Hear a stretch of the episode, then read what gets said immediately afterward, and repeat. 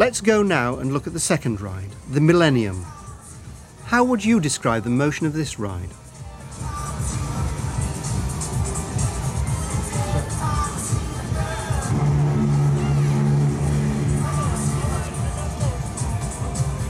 Is it uniform circular motion or non-uniform?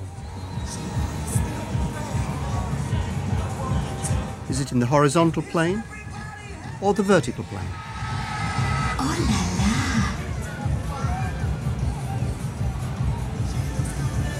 Well, although it starts off as circular motion in a horizontal plane, eventually the steady state motion is uniform rotation in a vertical plane.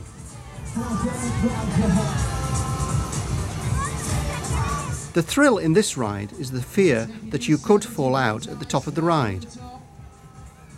In fact, here the speed of rotation is big enough so that the passengers can't fall out. So, what is the critical speed above which they would not, in theory, need the safety restraints? Let's now go over to the third ride. It's called the Hangover.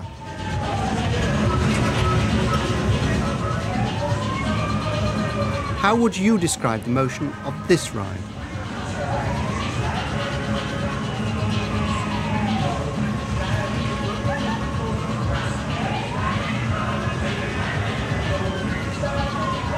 Well, like the Millennium, it involves circular motion in a vertical plane.